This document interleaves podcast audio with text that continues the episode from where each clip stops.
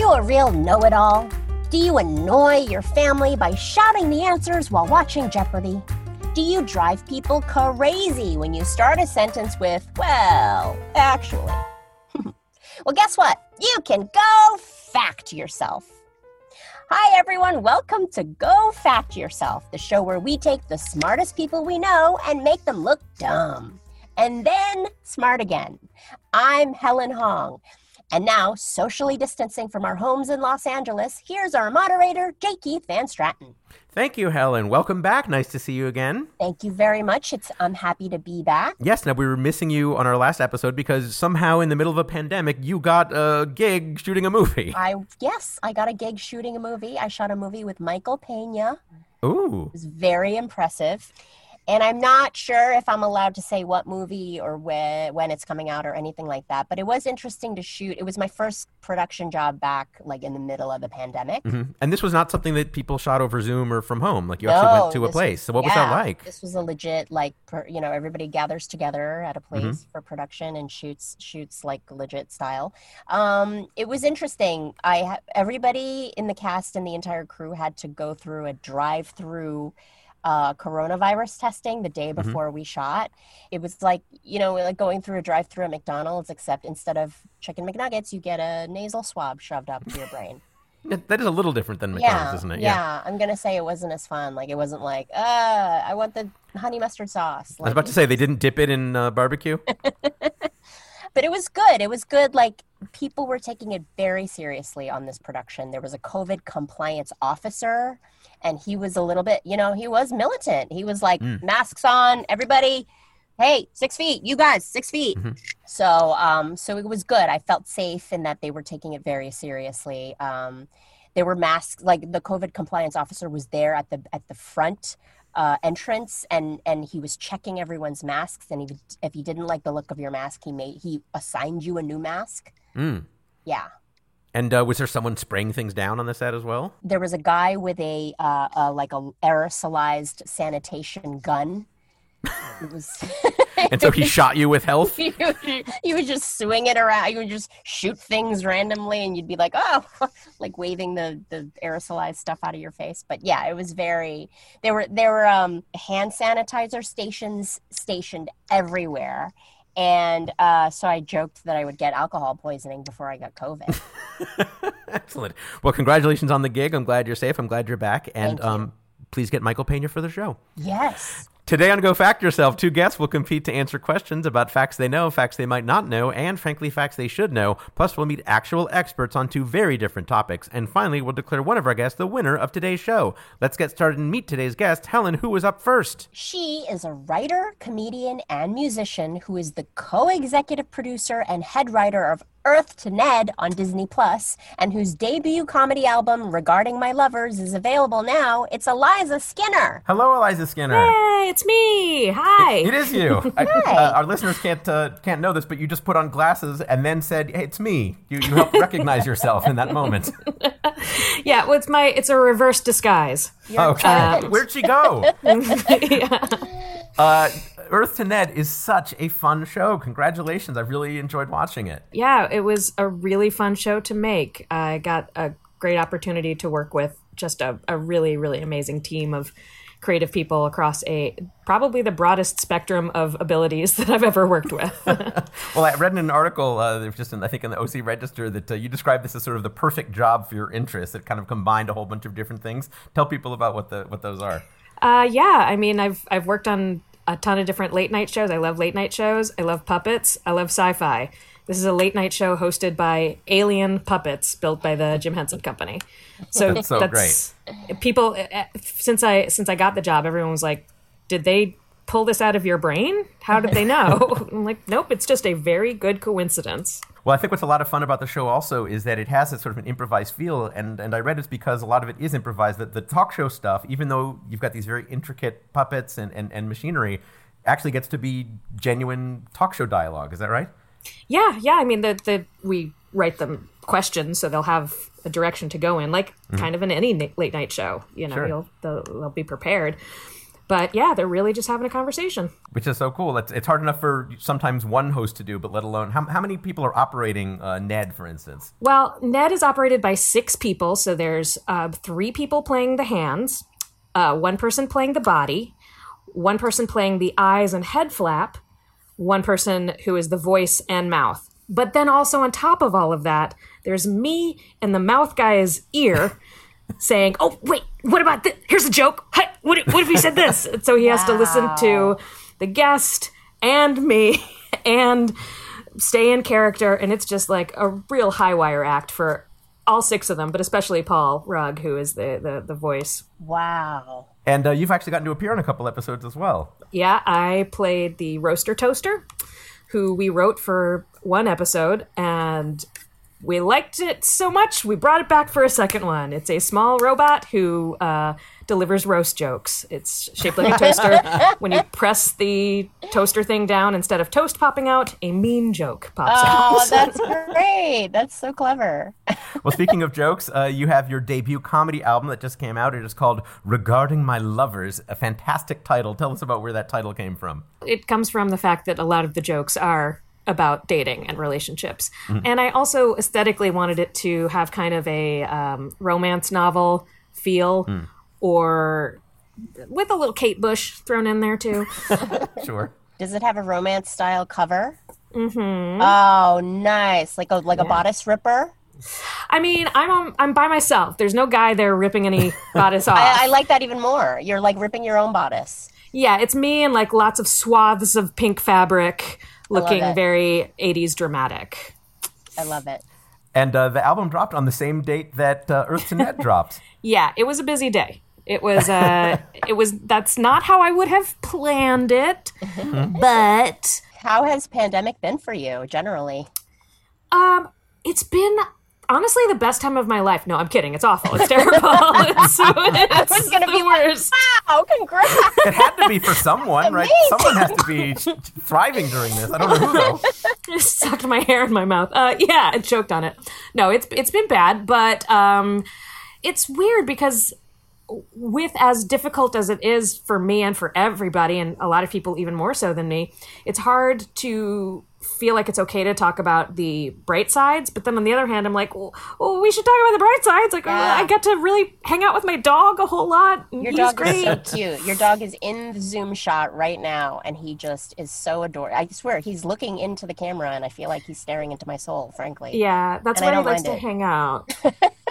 Sometimes he'll be right behind me, so if I move to the side, it's like a reveal, like boo, um, which is fun. The dog's been in the house the whole time. yeah, exactly. Uh, Eliza, you end your comedy record with a few original songs, and I actually first knew of you from uh, doing song improv. Uh, Probably the best musical improviser I've ever seen. Mm-hmm. thank and you. Uh, one of the things that you do so well, especially, is rap. You do all sorts of different genres, obviously, when you improvise, but you are so great at rap. Is, is rap improv harder than other genres, or does it just seem harder because maybe people aren't as familiar with it, or, or it seems faster? How, how do you approach that versus other genres? Uh, musical improv in general is easier for me, just because I think that way. I grew up listening to a lot of music, and it's just kind of easy for me. With other types of music, you can kind of hold out a word, like you know, uh, uh, pad it for time while you're thinking of what you're going to say next by doing something musical that is harder to do with rap. So rap is a hmm. little bit more difficult, but with both of them, for me, when I'm doing them, I just sort of feel like I am suddenly in a fever dream and I don't remember what happened as soon as it's over. People will come that. up to me afterwards and be like, "Hey, that song that you did about the ghost that's a surgeon." I'm like, "I don't know what you're talking about. I it, I wasn't there." that's great. Well, we're glad that you are here tonight. Thanks so much for joining us, Eliza Skinner. Helen, against whom will Eliza be competing? He is an Emmy and Peabody Award winning writer and comedian who is a writer and producer on the Showtime hit Desus and Mero and a regular panelist on NPR's Wait, Wait, Don't Tell Me, along with myself. It's Josh Gondelman. Hello, Josh Gondelman. Hey. I've been made fun of for this. Just to jump in right away, uh, you said Peabody Award, which I also say, being from Eastern Massachusetts, uh, but they other people from other places say Peabody, but that's not the town that's 20 minutes from where I grew up. So I say it the way that I have since I was a child. Wait, did how did I say it? Did I say it the You way said you say it? Peabody. You say it Oh, like I because say it. I also, and we have talked about this. Yes. I also have some mass hole background. Yes. I have spent And part of my childhood in Massachusetts, and so we're both Yes. mass holes that way. I think that's what it is because I've been like, oh, a Peabody Award, that's exciting, and they're like, what did you grow up in a uh, in Goodwill Hunting? That's like not how people say that. And you're like, yes, yes, actually, Yeah, I did. I did. Yeah, how do you how do you like them apples? Actually, I have to say, give you a shout out, Josh, because the last time that we were on Wait, Wait, Don't Tell Me, I actually invited Josh to be part of my Bluff the Listener story to employ his incredible New England accent skills because my Bluff story was set in Rhode Island. And I was like, oh my God, Josh, I bet Josh could do a great Rhode Island accent. Thank you. I was so flattered. It was a real thrill. I hope I did it justice. It was so Can you much give us a little of your Rhode Island accent, Josh? I mean, it's like a, it's like very Peter Griffin from Family Guy, mm-hmm. but like made as human as like a JFK impression. So it's just like, dude, I was hammered. So that's And it. It was about drinking. I wasn't like, Yeah. oh, everyone in Rhode Island is constantly wasted. Now you actually know Eliza. How is that? Oh my gosh, I'm such a big fan of Eliza's comedy. and We've been friends for years and I just was like she's having she has all these exciting things happening.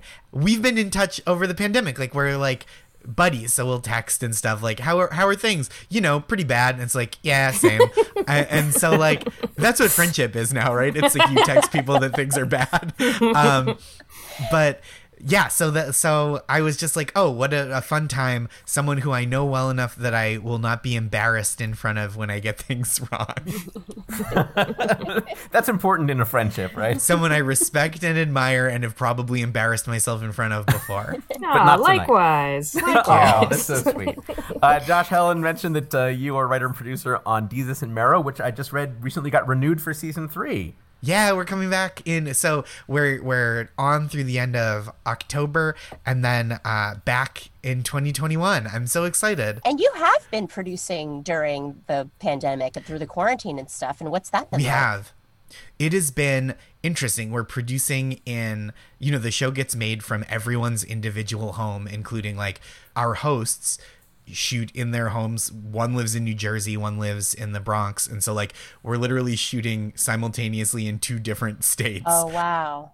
Yeah, and we're we're in a nice rhythm. I, I'm like really proud of how the shows have come out. We've started doing like all these real silly green screen sketches, and we just shot uh, or we just aired a piece uh, a couple weeks ago that was the guys meet being in the same place for the first time since quarantine started, and so they the the bit was that they were hosting the show from a big empty field, and we actually got them out, and like everyone had to get tested, and and it it was really it was all safe, but it was like very fun and like I think really thrilling for people to be like, oh, they're back literally in the same eye line again. Uh, so and I miss everybody. I just like miss being in the same room with with the writers who are so wonderful and and the the other the rest of the whole rest of the staff. It's just like everybody's so funny and smart and hardworking.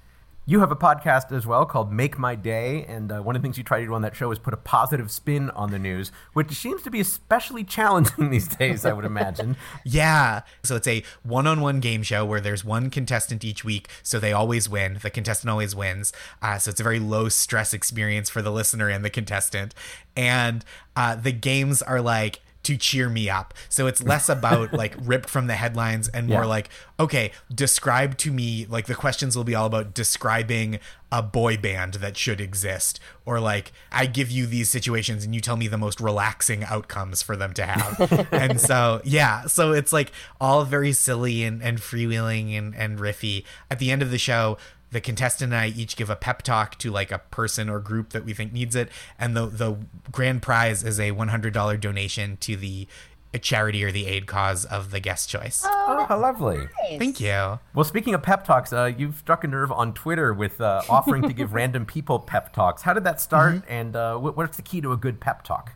Uh, it started in like 2013. I had to look it up when I was writing my book for like when did I start doing this weird pathological thing? I was feeling pretty low, and I was like, you know, you know, a few thousand or whatever at the time followed me on social media, and it's like, I bet if I was like, please tell me something nice, a bunch of people would tell me something nice, but like more than I needed. I just needed one, and I was like, you know what? Maybe I can be that one for other people. I think most pep talks, it's not advice. It's like telling them something that's almost definitely true that they might just have lost sight of. Like a real good pep talk that works in a lot of different scenarios is like, hey, a lot of people care about you and want to be there for you during this hard time. Well, that's very lovely. You have certainly pepped us up by being with us tonight, Josh Gondelman. Thank you for joining us. Thank you. Thanks for having me. Eliza and Josh, we asked each of you to provide us with a few topics outside your field of work in which you feel you have some expertise. Eliza, you said you know a lot about Stephen Sondheim, the Jamestown colony,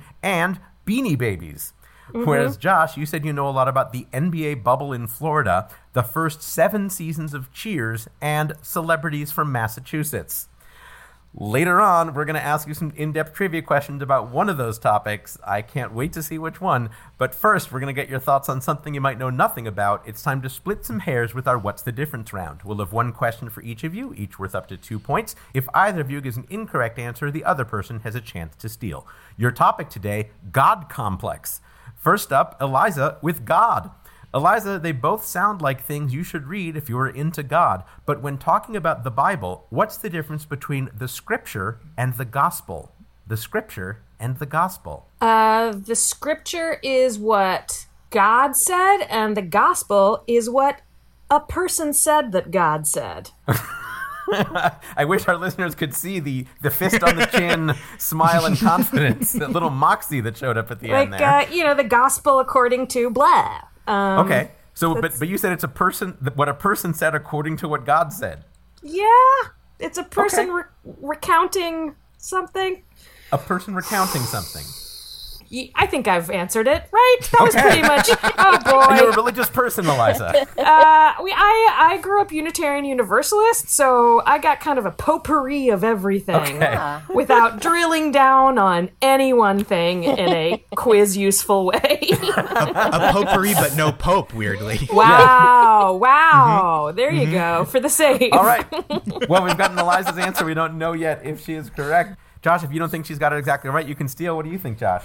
Okay, so I think the scripture was um, the word of God transcribed into writing, and the the gospels. And so so I grew up Jewish, and then I guess stayed that way. Um, and, and the gospels were the words of the apostles specifically i think that's that i think is what my answer is it the, i'm gonna try to to price is right you on specificity Wow! and, and say wow. that the, that's who you that's added who the a dollar were. and made it the go- the, the apostles. Dang it! this yeah that's that's my answer All right. the $1 bid of, of religion. Uh, well, this segment needs to get crucified. Let's go to Helen Hong at the judges' table for the facts. Here are the facts. Scripture, in its broadest meaning, simply means something that is written down. Its more common meaning refers to the sacred or authoritative writings in any religion. And in Christianity, it refers to the entire text of the Old and New Testaments of the Bible. Gospel refers to the first four books of the New Testament of the Bible. That's the Gospel according to Matthew, Mark, Luke, and John. These are the four books that are the biographical story of Jesus. Uh, that's right. The word gospel literally means good news, and as such, it is commonly used as the term to describe the entire message of the Bible. But that's just what our research shows. Don't take it as gospel. Helen, how do they do in that question? I'm going to say no points for either one of you because Wow. uh, Eliza, you what you said was just plain wrong. And, Uh, Josh, uh, you you sort of were in the ballpark with the apostles specifically, but you didn't mention specific apostles. So Yes, and as, and, uh, Okay, and as that's well, there are other apostles who wrote non-gospel portions of the Bible, and so you know. yeah, like You- it just Leviticus is not gospel. Come on. Other apostles that wrote the verses, these are the choruses. yeah But it's all one song, guys. the gospel of rihanna the, Yeah. the gospel of actually ashanti is what it should say. Up next in What's the Difference is Josh. Josh, your question comes from a listener. Who is it, Helen? It's from Ashley Reedling of New Albany, Indiana. Listeners, if you'd like to submit a suggestion for our What's the Difference round, go to gofactyourpod.com and click on Get Involved. Thank you, Helen, and thank you, Ashley. All right, Josh, for your turn in the topic of God complex, complex. They both might describe your relationship status with God, but what's the difference between complex and complicated? Complex and complicated.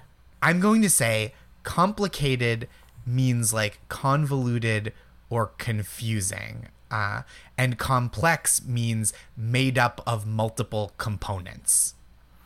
Okay, we have Josh's answer. We don't know yet if he is correct. Eliza, what do you think? I think that complex is an adjective or a noun, and complicated is an adjective or a verb. Mm. Something There's that has chin. been There's that chin smile again. complicated. like we had an okay plan, and then someone complicated it. Right. Or why'd you have to go and make things so complicated? Is the other use case. Right. Exactly. The gospel according to Avril. yeah. Thinking that you're somebody else makes me frustrated. Mm-hmm. Well, this segment is giving me a complex. Let's go to Helen Hong at the judges' table for the facts. Here are the facts. Complicated refers to a situation or problem where there are elements, but they are all known. So outcomes follow rules and are predictable. Complex refers to a situation or problem where there are many elements that are unknown. So outcomes do not follow rules and are not predictable. That's right. Now, as an example, a car is complicated, but traffic can be complex. So a car is full of parts, but you can predict how it will behave if you hit the brake or flip the turn signal, whereas traffic is full of unknown and unpredictable elements, like why there is congestion on the 405 freeway at 4 in the morning on a Thursday. Helen, how did our guest do? Yeah, I'm going to say both of you bummed out on that one too. what? Helen, what is her score at the end of that round? After the first round, Eliza Skinner has zero points and Josh Gondelman also has zero points. But those scores are bound to change as we move on to questions about topics our guests have chosen for themselves. That's all up ahead when we come back on Go Fact Yourself.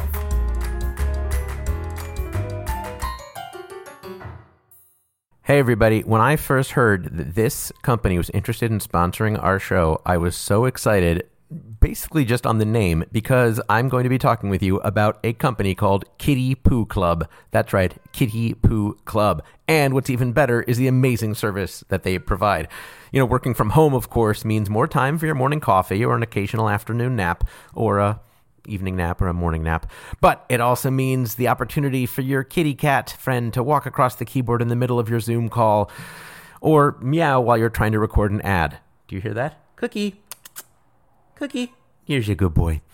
Anyhow, you love having your cat around, but of course, you don't love being around the litter box.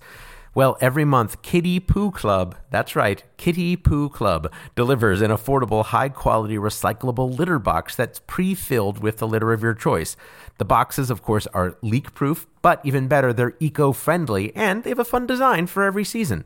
And when the month is up, you just recycle the box, and Kitty Poo Club will automatically deliver a new one to your home. You don't have to change the used litter, you don't have to clean the box. That's probably the worst part about having a cat. What's even better now, though, is right now, Kitty Poo Club is offering you 20% off your first order when you set up auto ship by going to kittypooclub.com and entering promo code GOFACT. That's G O F A C T. Hey, that's our show. Just go to kittypooclub.com, enter promo code GOFACT to get 20% off when you set up auto ship. That's kittypooclub.com, and don't forget to enter the promo code at checkout. That promo code again is GoFact. Again, they're called Kitty Poo Club, and it's a real thing that does something really great. Cookie, do you want to say goodbye? He's out kitty pooing. Thank you, Kitty Poo Club. Video games. Video games. Video games. You like them? Maybe you wish you had more time for them. Maybe you want to know the best ones to play? Maybe you want to know what happens to Mario when he dies. In that case, you should check out Triple Click. It's a podcast about video games. A podcast about video games, but I don't have time for that. Sure, you do. Once a week, kick back as three video game experts give you everything from critical takes on the hottest new releases. To scoops, interviews, and explanations about how video games work. To fascinating and sometimes weird stories about the games we love. Triple Click is hosted by me, Kirk Hamilton. Me, Jason Schreier. And me, Maddie Myers. You can find Triple Click wherever you get your podcasts and listen at MaximumFun.org. Bye. Welcome back to Go Fact Yourself, where our score is Eliza Skinner with zero points and Josh Gondelman with zero points. Once again, here's J. Keith Van Straaten. Thank you, Helen. We've got a very close game. Eliza, of your many interests, you told us you know a lot about Stephen Sondheim, the Jamestown Colony, and Beanie Babies. Let's find out a little bit more about each of those. First, you said you know a lot about Stephen Sondheim. I do. I, I love Stephen Sondheim. He's my favorite composer and lyricist, musical creator. My first Broadway musical that I saw was Into the Woods, and I think he's great. Also, love his movie a whole lot. All right, you also said you know a lot about the Jamestown Colony. Yes, I grew grew up in Virginia. I'm descended from Pocahontas. Uh, What? my- Really? yeah, my parents made a bunch of films about the Jamestown colony when I was growing up. So like they would pick me up from school and I would have to go to this reenactment village and sit in the break room, do some homework while they were clowning around making a movie with What? reenactors. What? That is so many levels of interesting. It was boring as a kid, but yeah, now I know a bunch of stuff about the Jamestown colony. Yeah, Jamestown, it's weird to me that Jamestown is not more of a national thing like hmm. the Mayflower and the Pilgrims. They kind That's how I feel about Dunkin' Donuts. Uh, all right, and finally, Eliza Skinner, you said you know a lot about, or at least have heard of, Beanie Babies. yep, that's that's true. Um, yeah, no, I read the um, Beanie Baby Bubble and found that really fascinating. And so from time to time, I just check in on Beanie Babies. That's that's, on that's on the cost, it. on the value, on their stories. What? yeah, yeah, on the cost of the value and stories on on on how Ty Warner is doing um, with What, his why do you other. think it is? What, what appeals to you so much about it? I mean, Ty Warner as a character is pretty fascinating. I, I kind of can't believe that no one has made a. I'm screwing myself over here right now that no one's made a movie about him because it's because like well Eliza you should you should be the one to do that then Yeah. Seriously. Zip Uh, but it. yeah, Zip it about he- Ty Warner and just come out the gate like Hamilton. yeah oh that, that'll be my rap musical Yeah. yes. Yeah. It's like, did I want to watch a musical about the Treasury Secretary? Yes, I did. Did I want to watch a musical about Ty Warner? Yes, I he's did. a man and he's different and he's kind of of means he made a whole world of these animals from beans Eliza Skinner, ladies and gentlemen, that is how you do it. Uh, do, do you did you collect Beanie Babies? Do you have any in your home? I had like a few select ones. I didn't go all in because it always seemed strange to me at the time when the Beanie Baby craze was happening that these were collectible. I'm like, Hmm. collectibles, in my experience, aren't things you destroy if you get them wet. You know? like they're usually. That's why. Gremlins never took off. yeah. All right, so to summarize, Eliza, you said you know a lot about Stephen Sondheim, the Jamestown Colony, and Beanie Babies. Today we're going to quiz you about Stephen Sondheim. Yeah! You seem very excited, Eliza, raising both of her arms in triumph. it's not Beanie Babies! Yay, it's not Beanie Babies. We mentioned earlier that uh, you were very proficient in musical improv. Have you done improv in the style of Sondheim, and, and how do you Yeah. how do you do that? Yeah, What's the key I- to doing Sondheim style improv singing? Well, when I used to teach musical improv, I would actually do a, a whole section on Stephen Sondheim style musical improv um, in in my level two. So you had to have gotten through a whole eight weeks with me first before you even get near this. You got to do the Rodgers and Hammerstein first, and then you move up to, to Yeah, yeah. And the Sondheim stuff, it would be a lot of um, a lot of patter, a lot, a lot of swinging between patter singing and more melodic stuff, because that stylistically, that's that's definitely a real thing. Also, being very in- introspective, like instead of just being like, I'm the happiest boy in town, or I'm so sad, everybody's sad, it would be like, I'm happy, but I'm sad, and that makes me feel uh, anxious because now I have to explain it to someone I'm dating. And that was this new kind of complexity that you wouldn't have in musicals really Yeah. before him. Um, before him, it was really black and white, kind of. In, I mean, in the same way that like with uh, with pop music, Joni Mitchell did that um, before her. It was like, I love my baby. Well, and uh, people around her time, but I think she did it the best. Like all the pop songs were like, love my gal, she's so cool. Or like, why did he leave me? I'm so upset. And then Joni Mitchell came along and was like, I had an abortion. But it was the right thing. It was actually giving a child up for adoption, not an abortion with her. Well, that was very well explained and unexpected. Uh, just ahead, we're going to enlist the help of a bona fide expert in your topic with our three part question. But before that, to give you a chance to show off, your five trivia questions about Stephen Sondheim, each worth one point. If you want it, you're allowed a total of two hints in these five questions. Now, Josh, do listen closely because you can steal if Eliza gets any of these wrong. Josh, by the way, how much do you know about Stephen Sondheim? I know more than nothing, but less than something. I am going to put that on Well a t shirt. Um, all right, here's your first question about Stephen Sondheim, Eliza. Many people first heard of Sondheim when they heard the lyrics he wrote to a show that started with When you're a jet, you're a jet all the way. What 1957 production marked Sondheim's full length Broadway musical debut? That would be West Side Story, and I didn't even need the Jets part of it. Do can we buzz in early on this, or should I let you finish? We're going to have to take your word for it, but uh, Helen? That is correct. That is correct, of course. Uh, by the way, we phrased that question as full length musical debut because a song of his, Girls of Summer, appeared in a play with the same name in 1956, a year before. All right, question number two. Stephen Sondheim has won seven Tony Awards, including one for Lifetime Achievement, eight Grammys, including a Trustees Award, and a Pulitzer Prize. He's also won one Academy Award for a song he wrote for the movie Dick Tracy. Who sang Sondheim's song in that movie? oh gosh, I don't know. Um, could it be Madonna? Helen? That is correct. That is correct. Thank you for mocking us for the difficulty of your question, too.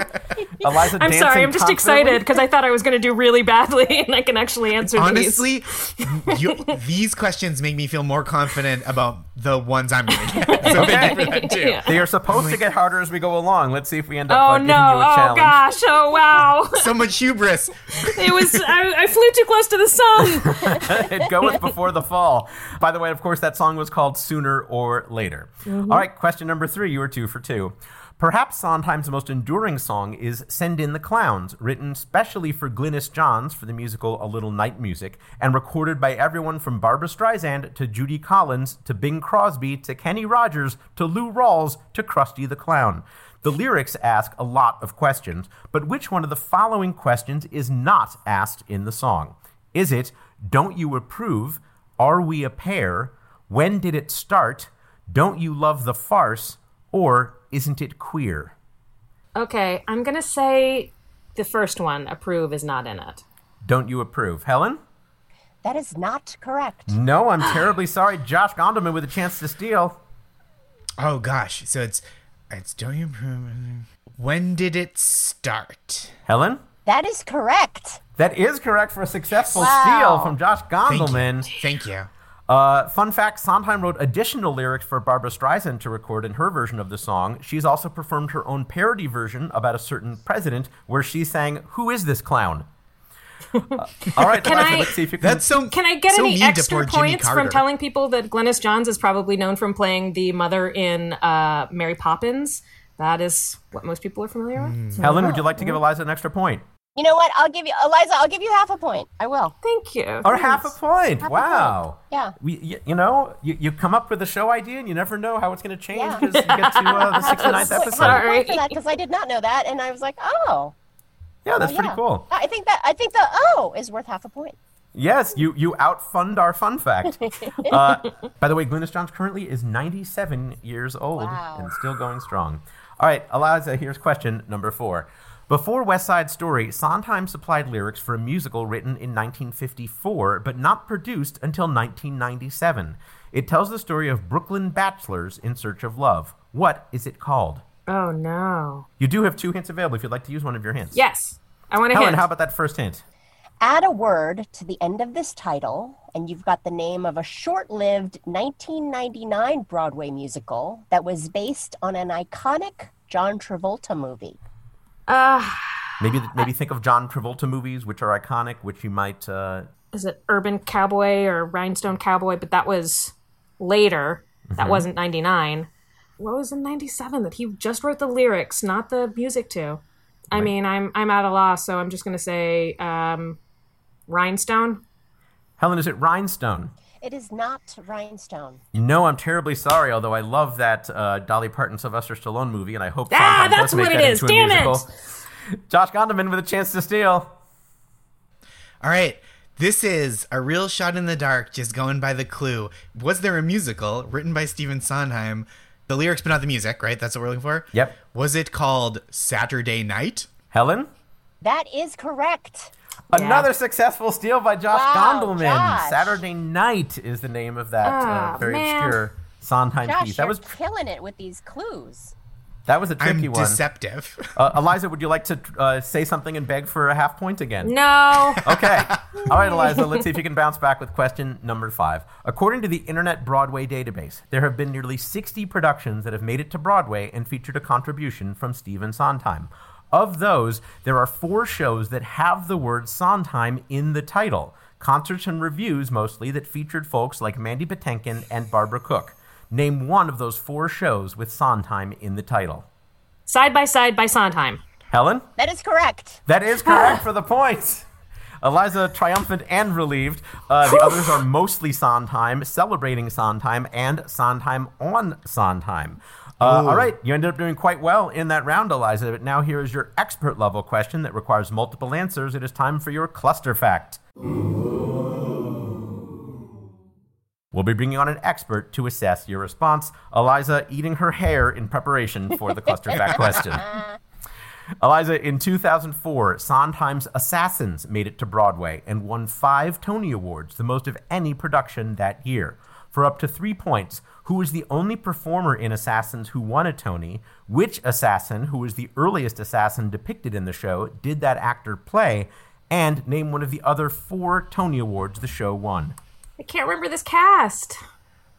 Neil Patrick Harris was he in it? Anthony We can't, Rapp. we can't tell you yet.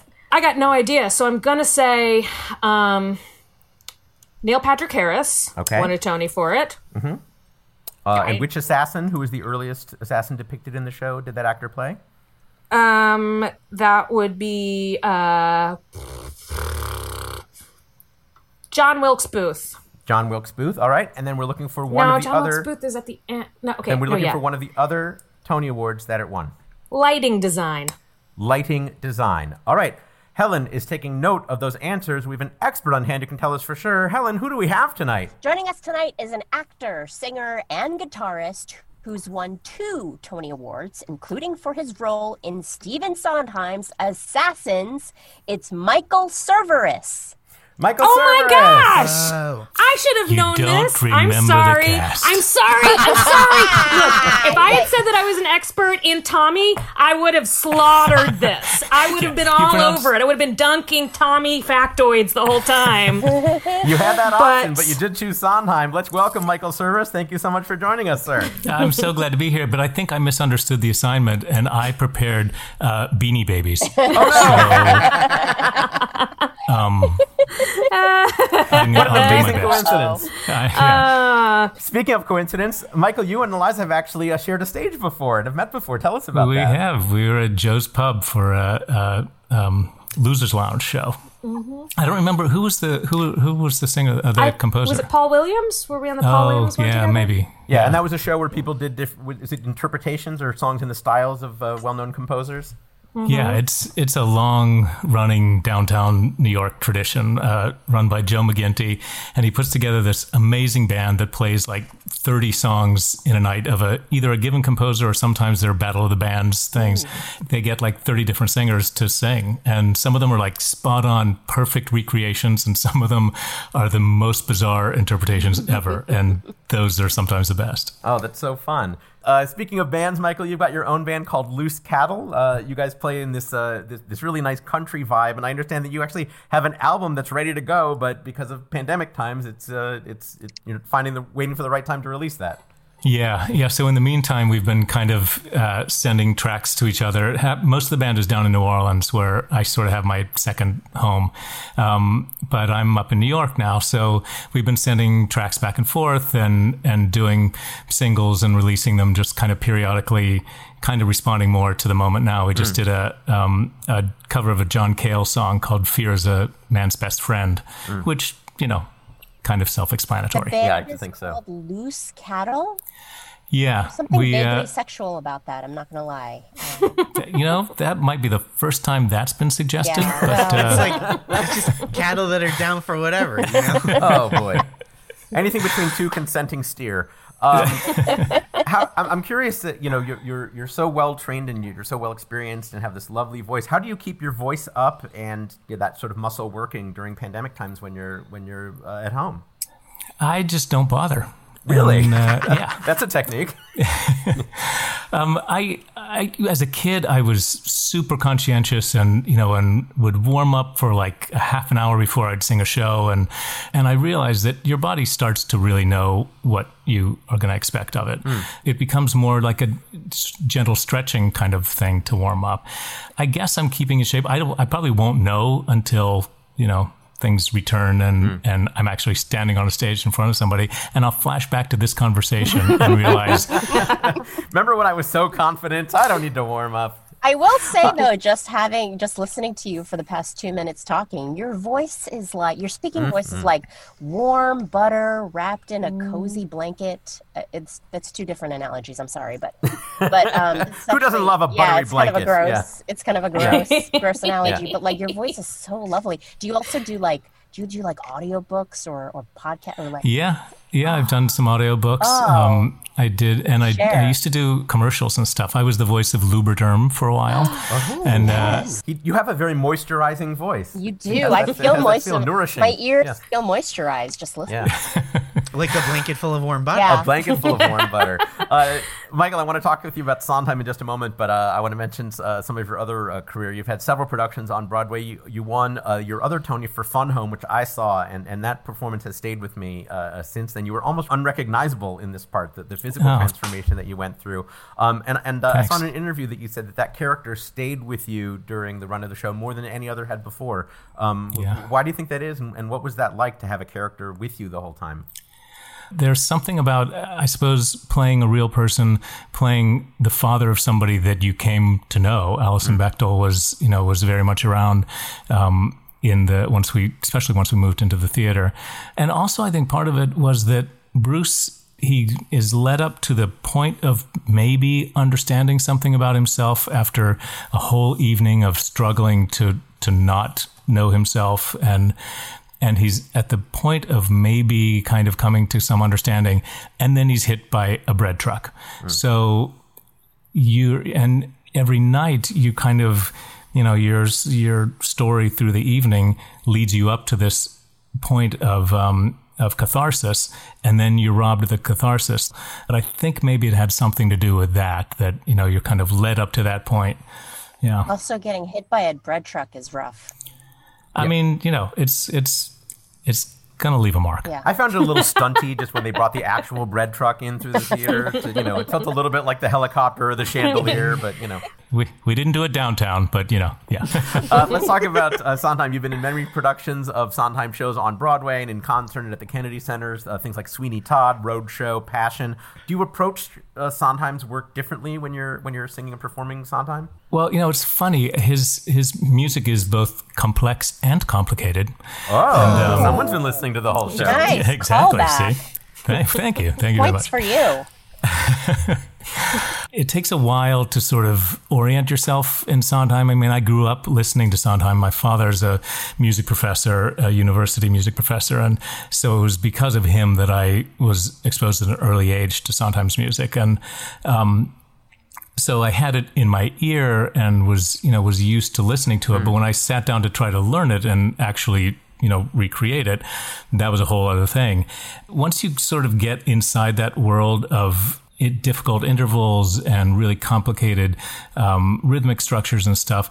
Once it kind of clicks in and it makes sense, it really makes sense. And then I did a workshop of 110 in the Shade, which is like every song is in C or F or G, and it's all like 4 4 time. And I could not for the life of me figure out how to sing it. it was simple, it was simplified in a different way. That's yeah. interesting. Where are all the grace notes?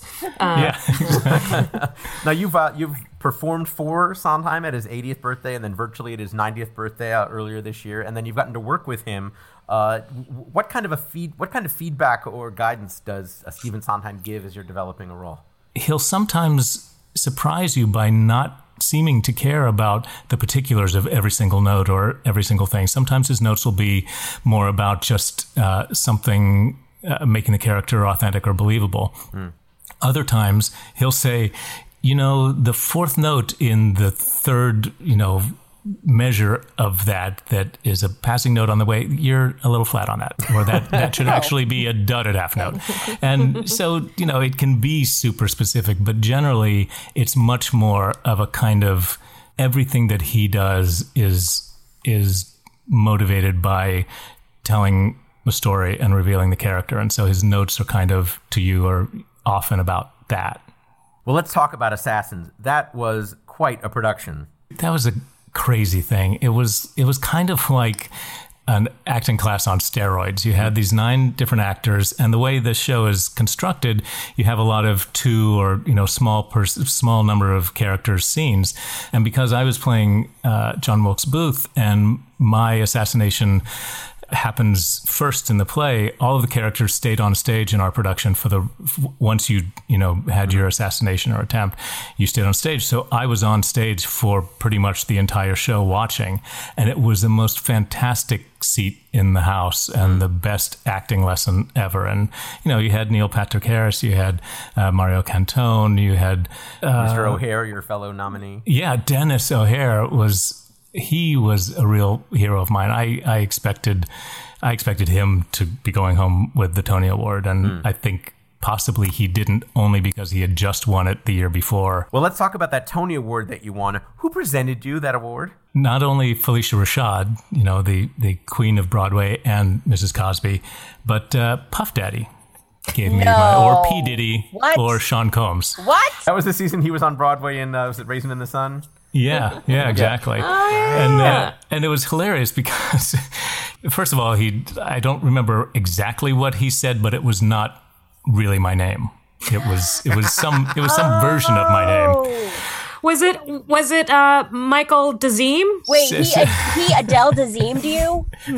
Yeah. Sean Yeah. Combs just assumes everybody has several different similar Well, versions exactly. to their name. I think that's exactly, Exactly. it, Josh. So afterwards, I you know, so I went up, and the first thing I could think of, like, you're a million things are going through your head when this happens, but all I could think was this. The most surreal thing is that I've just gotten this award from Puff Daddy. So, I, so I said something to that effect, and Yes. then as we're walking off. Um, his two massive bodyguard guys kind of folded in as we moved into the wing.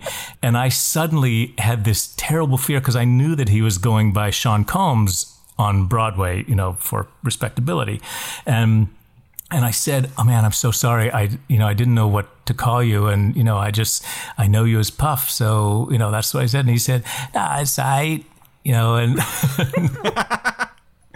That's and what I you want figured, to you know, say. getting getting an eye from from P Diddy was, you know, Wait, were you afraid? that that ended. Were you afraid the bodyguards were about to come beat you up for I, saying Puff yeah, I suddenly was afraid that like I had I had transgressed some unwritten At least a, law a of, tense you know- conversation at the very least. Yes, Yeah, yes. exactly. Well, we all know how the Tony Awards back then it was like going to the Source Awards. I mean, any, anything could happen, Absolutely. all that gang activity. It's rough. Uh, all right, Michael, let's get to the reason that we brought you here as far as our game is concerned. You heard the question that we asked of Eliza. We're going to take them in a little bit of a different order. We asked Eliza what were one of the four other Tony Awards besides an award for performer that Assassins won. Helen, what did Eliza say? Eliza said lighting design.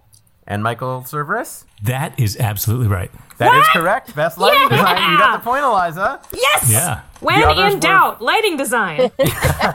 when in doubt, lighting design. Uh, the other awards were for best director of a musical, uh, best orchestrations, and best revival of a musical. Even though technically it was not a Broadway revival, it was a revival of an off-Broadway show. But I'm guessing because they thought that maybe they had better chances of winning that award, it was selected in that category. So congratulations, that's a point for Eliza. Uh, we also wanted to know what was the role that the performer who won the Tony that year played, who was the earliest assassin depicted in the show. Helen, what did Eliza say? Eliza said John Wilkes Booth. And Michael Cerveris? That's absolutely right. That is correct. Another point for Eliza. Very good. And then Yay for me for knowing know, the show, if not the production. And then finally want to know who was the only performer in Assassins who won a Tony that season. Helen, what did Eliza Skinner say? Eliza said Neil Patrick Harris. And uh, who, in fact, was that Michael Cerveris? Well, Neil was nominated in the leading actor category, uh, but in the featured actor category, which was the one where the award went to an Assassin's actor, that was to me. That was to you, Michael Cerveris. I'm sorry. That's okay. Neil Neil will feel much better about the whole thing. Before we let you go, Eliza, is there anything you'd like to ask or say to our expert Michael Cerveris while we have him here? Um, I would like to say that it was very nice to see you, and I'm sorry that I, that I got your question wrong. I'm really embarrassed because you're great. I actually couldn't be happier that you did it exactly the way you did. Excellent. Well, we couldn't be Thank happier you. that we had you here. If people want to find out more about you or your work, Michael, where can they go? Um, they can go to if you want to find out about Loose Cattle. Uh, Loose Cattle Band has a website. I'm on Instagram and Facebook. I've been lately. I've been in my dad's basement going through boxes during you know the the personal archaeological dig that is quarantine time, and uh, and I've been finding all these old photographs of stuff from when I grew up in West Virginia and was on stage for the first time through.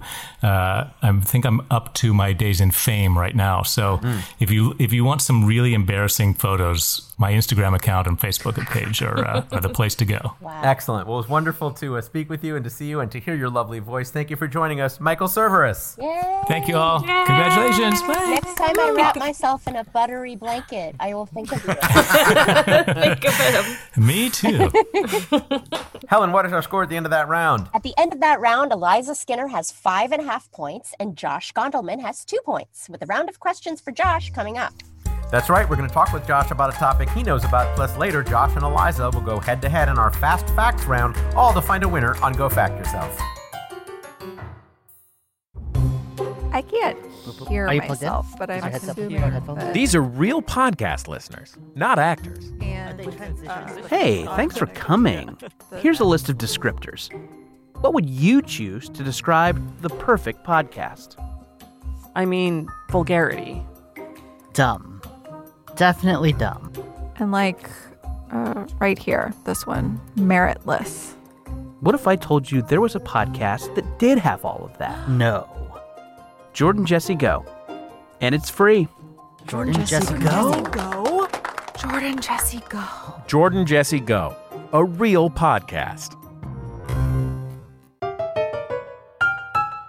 Welcome back to Go Fact Yourself, where our score is Eliza Skinner with five and a half points and Josh Gondelman with two points. Once again, here's J. Keith Van Straaten. Thank you, Helen. All right, Josh Gondelman, of your many interests, you told us you know a lot about the NBA bubble in Florida, the first seven seasons of Cheers, and celebrities from Massachusetts. Let's find out a little bit more about each of those. First, you said you know a lot about the NBA bubble in Florida.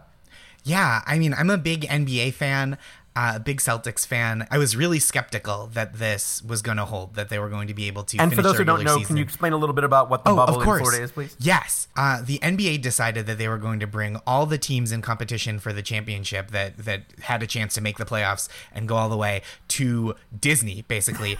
Put them all up in hotels and have them all play in like uh, a couple of courts in like big, in like a centrally located arena. And this was done in And I- response to the pandemic to, to limit travel Yes. and exposure. Like and that kind of inside. Disney World, and they're not in the theme park, but within the grounds of what counts as Disney Aha, property. Okay.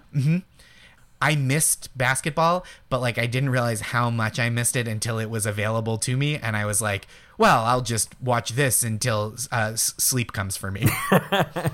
All right, Josh, you said you also know a lot about the first seven seasons of Cheers. well, that's because I've watched them all in the last six weeks with my wife. we have been powering through Cheers. Again, another Massachusetts legend. Um, it's good. People say it's good, and it's good. I think I don't know if this is um, heresy, but I think it gets better as it goes on. I think a lot is made like when you the legend of Cheers is like Sam and Diane. Will they? Won't they? Will they again? Why did they? But I think after Sam sells the bar and comes back as a bartender, and he, he is uh, just a, a horny bartender as opposed to everyone's boss Yeah. being horny at them, I feel like it's just a much less uncomfortable workplace dynamic to observe. Yeah, that some is power really how I dynamics feel. Really have a Yeah. lot to do with it. This you you're powering through the past six weeks. This is not obviously the first time you've seen it. Is this like It's the first time I've seen all of it. oh oh because I was pretty young when it was airing on television. But now I'm like revisiting as, as part of like my my television education, my Massachusetts Yeah. education, and the the endless expanse of time unfolding before us all in our homes. All right, and then finally, Josh, you said you know a lot about celebrities from Massachusetts. Speaking of Jewish and from Massachusetts, I feel like those two properties you love to point out when someone else is. Um, so you you like to take credit for the good ones Mm-hmm. and vocally disavow the bad ones. And yeah. So, who, and who are I- some of your favorite celebrities from Massachusetts? Bonus points if they are Jewish. Oh my gosh. You've got your Amy Poehler and your Rachel Dratch. Those are classic Massachusetts celebrities. Mm-hmm. Um, I- I'm from Stoneham, Massachusetts, personally. So we claim Nancy Kerrigan and we claim her hard, and we don't see the film I Tonya because it's disloyal. Um, a real thing my parents did. So, to summarize, Josh, you said you know a lot about the NBA bubble in Florida, the first seven seasons of Cheers, and celebrities from Massachusetts. Today, we're going to quiz you about the first seven seasons of Cheers. Okay, let's do this. Very good. Now, uh, are you planning on continuing with the rest of the series? Yes, I think we've taken a bite out of season 8 but um, I just don't, you know, I didn't know how far Mm-hmm. Got it. we would get before this taping. How did you Great. think of all the the the mil- millions of things you could possibly be watching and powering through during the pandemic? How did you come to Cheers? it felt personally like a failing to have not seen it mm. all to this. And we were like 11 seasons, that's a lot, but 24, 25 minute episodes, those are little. So it was both a big undertaking, but in, in small uh, bite sized quantities. All right, well, Josh, let's see if that uh, binging is going to pay off because just ahead we'll enlist the help of a bona fide expert in your topic to test your mastery with an expert level question worth up to three points. Before that, to show your love, here are your five trivia questions about your topic, each worth one point. If you want it, you're allowed a hint for any two of these five questions. Now, Eliza, do listen closely because if Josh answers incorrectly, you can turn the tables on him and steal. Eliza, by the way, how much do you know about the first seven seasons of Cheers? I know a lot about the first seven seasons of Cheers. Oh, all right. Wow. A lot of confidence. I almost ran and got my homemade Diane Chambers sweatshirt, um, but I Wow. don't actually know where it is right now. Please, Yeah. uh, please send that as a photo. We will use that to promote this episode. Damn. All right, Josh. Here is your first question about Cheers. Let's see if you give Eliza a chance to uh, sneak in during this quiz. From its first episode in season one, Cheers had one of television's most memorable theme songs, written by Gary Portnoy and Judy Hart Angelo. Although it's known as the theme from Cheers, what is the actual title of the theme song? Oh gosh. Don't think too much. Oh, okay. Where everybody knows your name. Helen? That is correct. That is correct. Okay. Excellent job on the first question. Uh, fun fact that theme song actually made the pop charts, peaking at 83 on the Billboard Hot 100. All right, here's question number two. Played by Ted Danson, Sam the bartender was a retired Major League Baseball pitcher. For what team? He was a relief pitcher for the Boston Red Sox. Helen? That is correct. That is correct for the point. Fun fact according to the show, he pitched from 1972 to 1978, and his pitching coach was Ernie Pantuso, better known on the show as Coach. All right, here's question number three. Cheers wasn't the only bar in town. In fact, starting in season four, they had an ongoing rivalry throughout the course of the series, with everyone from Rebecca and Woody to Norm and Cliff getting involved. What was the name of that rival bar of Cheers? Okay, the guy that owned it was Gary. I want to say it's the Old Town Tavern. but I forget. May I, I'm going to ask for a hint. Why not? It's the third question. Helen, how about that first hint? It was not Barry's Newtown Saloon. I I was right twice, but I would have been wrong both times. it is Gary's Old Town Tavern. Helen? That is correct. That is correct. Excellent use of the hints. Josh is three for three. All right, here's question number four. Cheers had some wonderful guest stars, but which of the following people did not appear in the first seven seasons of the show? Was it Christopher Lloyd, Speaker of the House Tip O'Neill, John Cleese, Wade Boggs, Tom Brokaw, or Dick Cavett? It was Tom Brokaw did not appear in the first seven Pretty seasons. confident. You, you remember the appearances of those other folks? I do. Okay. Helen, is it Tom Brokaw? It is. You are correct. That is correct, Josh. Very confident and very correct. Uh, fun fact John Cleese actually won an Emmy for his role as a marriage counselor. He's the only guest star to win an Emmy in the long run of Cheers. Uh, Dick Cavett, by the way, appeared as an expert on episode 22 of Go Fact Yourself. All right, Josh, you were four for four and have a chance to go five for five with a hint still available. Here is your question number five. One of the biggest moments for Cheers was, of course, the departure of Shelley Long and her character Diane Chambers at the end of season five. After she leaves the bar, what is the last thing Sam says to her? Um, I'm going to ask for my hint as long as I have one Sure, left. Helen, how about that second hint? Well, he didn't want her to have a bad life. Oh, he says, have a nice life. Helen? That is not correct. No, I'm terribly Ah. sorry. Eliza with a chance to steal. Have a good life. Helen? That is correct. That is correct. A successful steal from Eliza. Have a good life. Very nicely done. Uh, Josh has that nice um, bias. Yes, Josh is Yeah. biased against niceness or for niceness. Mm-hmm. Uh, fun fact: Shelley Long returned as herself for a discussion about the show on its 200th episode, and as Diane for the show's series finale. Sorry about those spoilers, Josh. All right, Josh, you still did quite well in that round, but now here's your expert level question that requires multiple answers. It is time for your cluster fact. We'll be bringing on an expert to assess your response. Josh, one of the regulars at the Cheers bar was, of course, Norm, who seemed to have a lot of time to hang out with the gang, considering he was married.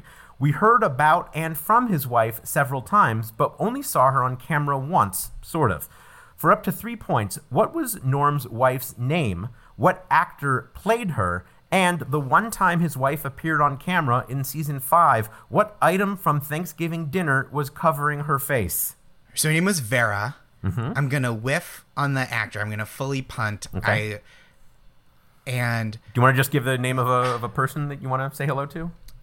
Sure, yeah. Um, look, I this is all possible thanks to the tenacity and knowledge of actors uh, and and performers of my wife Maris Kreisman. Mhm. Um, so I'm going to shout out to Maris Kreisman. Maris Kreisman, okay. I don't think I don't think played Vera. Well, we'll find out. We will find out, Josh. That I promise you. She would have been great. Yes. And she, gosh, there's a food fight at Thanksgiving. She opens the door. Something hits her in the face. I'm going to say it's a pie. I'm going to say it's a pie. All right, so we've got Vera, Mm-hmm. uh, your wife's name, and a pie. All right, Helen is taking note of those answers. We have an expert on hand who can tell us for sure. Helen, who do we have tonight? Joining us tonight is an actor who received six consecutive Emmy nominations for his role as Norm on Cheers. Whoa. It's George Wendt. Hello, George Wendt. Are you there, sir? I am indeed. There he is. Wow. It's George Wendt. It's you. This is Hi. crazy. Thank you so much for joining us, George. Oh, you got it. Wow. Uh, now, here's a fun connection. We mentioned that Josh and Eliza know each other. We mentioned that Eliza and Michael Cerveris know each other. And uh, Michael Cerveris and George Wendt know each other. And in fact, George, you helped us get Michael for the show. so thank you for that. Tell us how you know Michael Cerveris, by the way. Uh, I did a, a, a year on tour, uh, the national tour of 12 Angry Men, with uh, his brother, Todd Cerveris, and uh, Michael visited once or twice along the road. Excellent. I'm so impressed that that you're on the show. You're you're as we say a good get. Oh, well, uh, that's, you know, I, I'm a veteran of J. Keith's other show, uh, well, one of his other shows. Um, What's My Line? Yes, you. Uh, uh, just as a little background, I used to do a live stage version of the of the uh, TV game show "What's My Line," and uh, George was our, one of our mystery guests when we did uh, the show in L.A. and also was our very first mystery guest when we did the show in New York. He was a, a two time mystery guest, and we always appreciate his willingness to uh, to show up for me. So I really appreciate your being here as well. You've actually been on Broadway in uh, some musicals, which people might be surprised to know, and some plays. Uh, you did Hairspray in many different productions, both on Broadway and, and on the road, which meant you were playing a woman. What was that like for you? You know, I used to sit in that stupid hairspray can, you know, uh, for about eight or nine minutes before my entrance uh, in the finale. Mm-hmm. And, uh, you know, I would just sit there going, I will never have another role like this the rest of my life. This is amazing. What was the That's most so cool. uncomfortable piece of women's attire that you had to wear? They had this big booty. You know, uh, they said, "Well, we got to get you, uh, you know, all padded up," and I was like. Really? Have you like seen me at all? you know, uh, you know. They go, oh yeah, yeah, we know, but um, you got to have a big old booty, and uh, so uh, it was that thing. Isn't that why you got into acting in the first place, though? Uh, well, you have worked a lot since then. In fact, uh, you got a movie that is, I guess, supposed to come out this year, but it's already gotten rave reviews. It's called The Climb. Uh, tell us about uh, your your role in that, and tell us about that movie.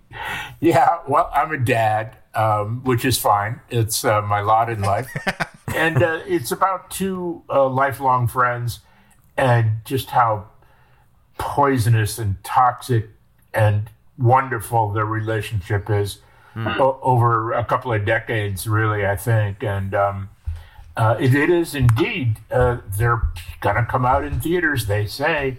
November now, it's November 13th. All right, well, we'll look for that however people get to watch it. Um, I want to talk to you about Cheers in just a moment, but of course, people also might know you from uh, your recurring 10 plus times on Saturday Night Live as one of the, the Swirsky brothers, the, the Bears. Yeah. Um, and uh, you were playing, of course, a diehard Chicago sports fan, and you actually are a diehard Chicago sports fan. You, you know, I, have been so lucky that, that probably, you know, two of my most you know, memorable roles are, are, you know, like a guy who looked like he wanted to have a beer you know, and um, you know, a guy who liked Polish sausage and the Bears. you know, like uh, so uh, it's like that I can do. it came natural to you. well, let's talk about Cheers. You appeared on all 275 episodes. Yeah. Um, I get the sense that it's sort of having a renaissance now as people are able to to stream and binge it. Uh, is it true that people would actually do that at the height of the show, like while you were in the men's room? and at, at, at any awkward time? Yeah, yeah, yeah. Men's room is that's you know, if you're shy at all in the men's room, that's not good. You know, to have some guy, yeah, you know, just scream Norm at the top of his lungs. so you did 275 episodes. It all started with an audition. What was your audition for Cheers like? my agent said, "Well, it's a, it's a small role, but you like these guys. You did Taxi with them, remember? It's, how small is it?" He's, "Well, one one line, you know, actually uh, one word. Uh, um, well, actually, it's one syllable, and it was, uh, of course, the word was beer, and uh, yeah, and so they." Uh, they said, uh, "Well, that's too small, really. Why don't you read this other role?" It was this guy who be- became Norm, and then, like about three years ago, I learned this. The producers were uh, having a symposium kind of thing at UC Santa Barbara. Jim Burrows and Glenn and Les Charles are up on stage, and I'm in the wing. Oh, they asked me to be a um, surprise guest, much like today, hmm. and. Um, and uh, so they, uh, I'm sitting in the wing just listening to them and go on and on about this and that. And one audience member said, "Now, did you have anybody uh, in mind when you were writing uh, Cheers? You know, for the cast?" And they go, "Oh God, no! Oh no, no! We saw everybody in Hollywood, and they were referring, of course, to Sam and Diane, and, mm-hmm. and you know, they said it was months of meticulous, you know." And after that, they go, but uh, Rhea, you know, we had Rhea in mind, and George. I'm like? Now I find out after like 30 years, like the role was mine. It was written George in the script.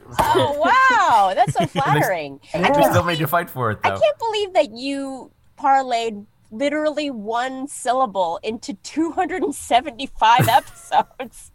Well, there, there's a better story though. Actually, John Ratzenberger um, w- went in for the same role, George, and uh, he could tell it wasn't going well.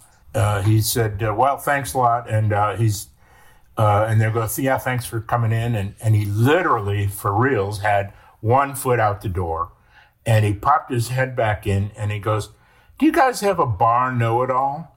And they go, "No, no. What do you mean?" And he, he started improvising in that Cliff Clavin character, and they uh, they wrote it in. Wow. Wow. That is some chutzpah. Some chutzpah indeed. Yeah. He improvised his character into existence in the audition room? Yep. Damn, that's ballsy. Yep. That's cool. And uh, the cast seemed obviously very bonded, especially on that 200th episode uh, anniversary. Um, you, you've kept in touch with the cast over the years? I have. Um, to keep in touch with all of them. That's really lovely. Um, all right, well, let's get to the reason that we brought you here as far as our game is concerned. Uh, you heard the question that we asked of Josh. We wanted to know first what was the name of Norm's wife on Cheers. Helen, what did Josh say? Josh said Vera.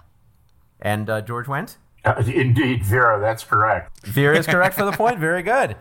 Uh, next, we want to know what was the name of the actor who played Vera. Helen, what did Josh say? Josh said Maris Kreisman. And uh, George Wendt. Is that correct? No, it was my wife. And in fact, uh, I believe we have a very special guest to join us right now. Uh, who's there with you? Uh, it's Bernadette Burkett, George's Hello, wife. Bernadette Burkett. It's so nice to see you. Uh, very nice to see you. I got off the stationary bike to come in. Oh, we're especially flattered. So, so, I'm, so I'm all sweaty, uh, which I'm sure I'm sure Vera never perspired or, or glowed. So, uh, Bernadette, perhaps you can tell us who played Vera on Cheers. I played Vera on Cheers. It was you, Bernadette Burkett. Excellent. Now, you actually supplied the voice for Vera every time that we heard her. Is that right? Yes, I did. Yeah, the question we asked about next was about a food fight where Vera appeared, but her face was obscured. And uh, was that you under that uh, food that we'll get to in a moment? No, it was not. And uh, tell us who that was and why you weren't. What, what- the one time you had an opportunity to appear on camera, why weren't you there?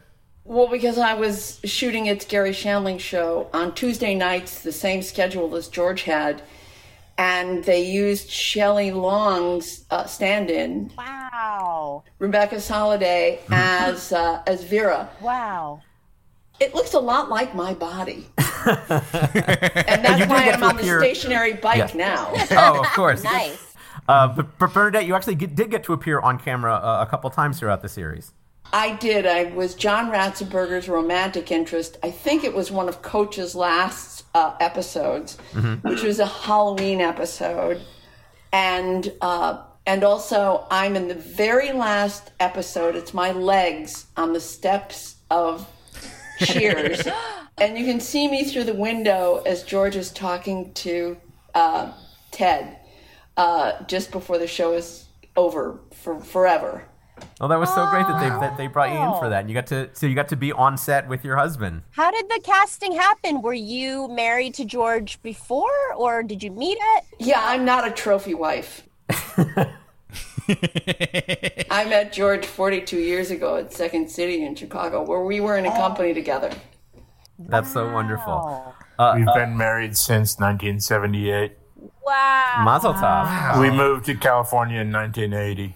I, I moved and George arrived with a suitcase. that's that's the way to travel. Uh, so I'm sorry, no point on that question for you, Josh. But let's get to the last portion of the question. We wanted to know uh, in season five when Vera did appear on camera, what item from Thanksgiving dinner was covering her face? Helen, what did Josh Gondelman say? Josh said pie. And uh, George and Bernadette. It was pie. I, It was pie. Congratulations, Josh. In fact, it was pumpkin pie, but we didn't need that for the point. Pumpkin pie with whipped cream. Excellent. And uh, were, you, were you a little happy to, to miss out on being uh, on, on having pie thrown at you in the face, or you you would have been happy for that? Yeah, I mean, I'm sure. I, I, you know, I always love a food fight, Excellent. as Uh, long right. as it's not in my own home. Yes. Uh, before we let you go, Josh, is there anything you'd like to ask of our uh, expert and bonus expert while we have them here? Oh my gosh, I would like to apologize to the bonus expert, Bernadette, for, for missing your name. And I guess thank you for a wonderful performance on the show. I'm like enjoying it now several years later and it's just there's so much range and it's so sharp and I'm I'm really resisting just doing a, a, a norm with every fiber of my being and I hope I hope that comes across. So thank you and uh, have a great day. Sure thing. Yeah. Uh, all right, we do have to uh, let you go, but uh, George and uh, Bernadette, if people want to find out more about you or your work, uh, you got a website or social media you can let us know about? Uh, No. oh no. Okay. If people want to find out. We were like completely, Old. yeah. Okay. Uh, you know, if our dogs could do that for us, we'd be all set. I think it's pretty easy to find George Wendt on TV. Uh, almost any day of the week. And we certainly appreciate uh, Bernadette joining as well. You've done some wonderful work, obviously, as you said, with Garry Shandling Show. You're on the Larry Sanders Show, a whole bunch of other appearances. Please, uh, we encourage our listeners to look up George and Bernadette. And of course, George appears in the movie The Climb, which hopefully will be out uh, in a manner that people can safely see soon. Thank you so much for joining us and being here with us. George Wendt and Bernadette Burkett. Thank you, guys. Okay. Bye. Thanks. Yay. All right, Helen, going into the final round, what is our score? Eliza Skinner has six and a half points, and Josh Gondelman has eight points. All right, now it is ah. time for our final round we call Fast Facts. I'll read 10 statements, and each contestant will answer with true or false. I'll start with Eliza and alternate between each guest. Each correct answer is worth one point. This should determine the winner. Again, the answer to each statement is true or false. Here we begin. Eliza, there's a professional men's soccer league in the United States. True. That is correct. Josh, the league is called the Professional Men's Soccer League of the United States. True. Incorrect. No, it's actually called Major League Soccer, not the PMSLUS. uh, Eliza, one of the teams in Major League Soccer is the San Jose Earthquakes. False. Incorrect. No, it really is. It seems a little insensitive. Josh, there's a. I'd like to steal. you want to steal on the choice of true and false. Interesting strategy. Josh, there is a professional soccer team in Botswana called the Gilport Lions. True. Correct. Eliza, the Gilport Lions used to be called the Botswana Meat Commission Football Club. True. Correct. Go Meat Commission. Josh, there's a professional soccer team called the Cape Coast Mysterious Abusua Dwarfs. False? Incorrect. Nope. Go Abusua Dwarfs. Eliza, there's a team called the Anti Drug Strikers. True. Correct. Josh, there's a team called the Pro Drug Strikers. False. Correct. Eliza, there's a team called the Miscellaneous Sporting Club. False. Incorrect. No, there really is. Ah! Josh, there's a team called the Hard Rock Football Club. True. Correct. Eliza, there's a team called the Soft Rock Football Club.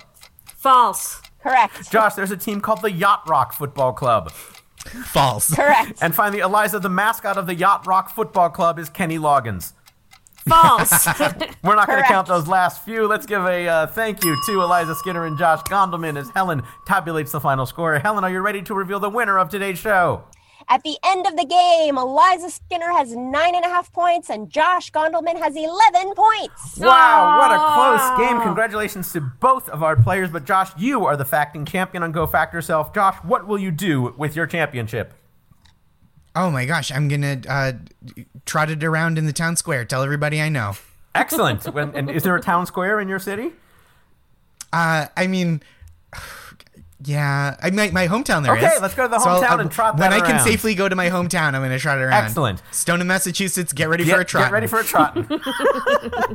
All right, we're just going to wrap things up and give people a chance to promote any upcoming products, appearances, or services. Eliza, where can people find you and your work? Uh, they can find me on my social media at, Eliza Skinner on Twitter or at eSkins on Instagram. You can also see a lot of pictures of my very cute dog there. Um, and I would love it if people checked out Earth to Ned on Disney Plus and my album Regarding My Lovers, wherever you get albums. Indeed. Uh, congratulations on all of those projects, and thank you so much for joining us, Eliza Skinner. Uh, Josh Gondelman, where can people find you and your work? Oh my gosh. I have a, an essay collection out, a book called Nice Try Stories of Best Intentions and Mixed Results, wherever you book. Um, I have a podcast called Make My Day, the aforementioned podcast, wherever you podcast. Please watch Desus and Mero on Showtime. We're back in 2021 uh, for our third season. And on social media, Instagram and Twitter, I'm uh, at Josh Gondelman, G O N D E L, man. I also have a cute dog. Excellent. Congratulations Yes, on all does. of that, especially the cute dog. And thank you so much for joining us, Josh. Ladies and gentlemen, you are so lucky because my hosting partner is the lovely and talented Ms. Helen Hong. Helen is raising the roof, and we'll give her plugs at this moment now. You can see my very cute dog on my Instagram at funny Helen Hong, not not the other Helen Hong. She's not funny. Funny Helen Hong is the one you want to follow. You can see me on uh, Netflix. On a I'm in a movie right now called The Babysitter Two. It's currently in the top. 10 Netflix in, in the United States, uh, Babysitter 2 Killer Queen. And you can hear me on Wait, Wait, Don't Tell Me asking Josh to do New England accents. The wicked And you can hear awesome me doing them. Helen Hong. Thank you so much, Helen. And me, you can find me on Twitter at j underscore Keith and on Instagram at jkeith.net, all spelled out. I have two cute cats, which. There you go. Uh, that just leaves me to thank Eliza Skinner, Josh Gondelman, Michael Cerveris, George Wendt, Bernadette Burkett. Please like us on Facebook, follow us on Twitter and Instagram, all at GoFactorPod. Rate and review us on Apple Podcasts. Update our wiki at gofactorwiki.fandom.com and buy our T-shaped shirt at maxfunstore.com. I'm J. Keith Van Straaten. Good night. Like what you hear? Come see us live. Someday. It's free. Go to gofactorpod.com for our schedule and tickets. And give us a five star review on Apple Podcasts like Hungry Hog did. He, she, or they said every episode has been great. Favorite podcast to listen to while we cook. Thanks, Hungry Hog. Bon appetit. Helen? Go Fact Yourself is a panel quiz program devised by Jim Newman and J. Keith Van Straaten and comes to you via transcription from various homes across the country. Questions on Go Fact Yourself were compiled by the Trivia Industrial Complex. It is produced in collaboration with Maximum Fun. Go Fact Yourself's theme song and incidental music were written and performed by Jonathan Green. Maximum Fun's senior producer is Laura Swisher. Associate producer and editor is Julian Burrell. Special thanks to Harlan Boll at B. Harlan Boll Public Relations, Mitch Clem at Mitch Clem Management, Anik Mueller at Wolf Kasteler Public Relations, Gary Gersh at Innovative Artists, Emily Skinner, Porter Kelly, Sarah Rodenbach, Brandon J. Carr, Clint Tauscher, Mike Avayanos, Adam Neediff, Dave Bianchi, Eric Tran, and Christine Velada. I've been Helen Hong. Let's go watch more seasons of Cheers.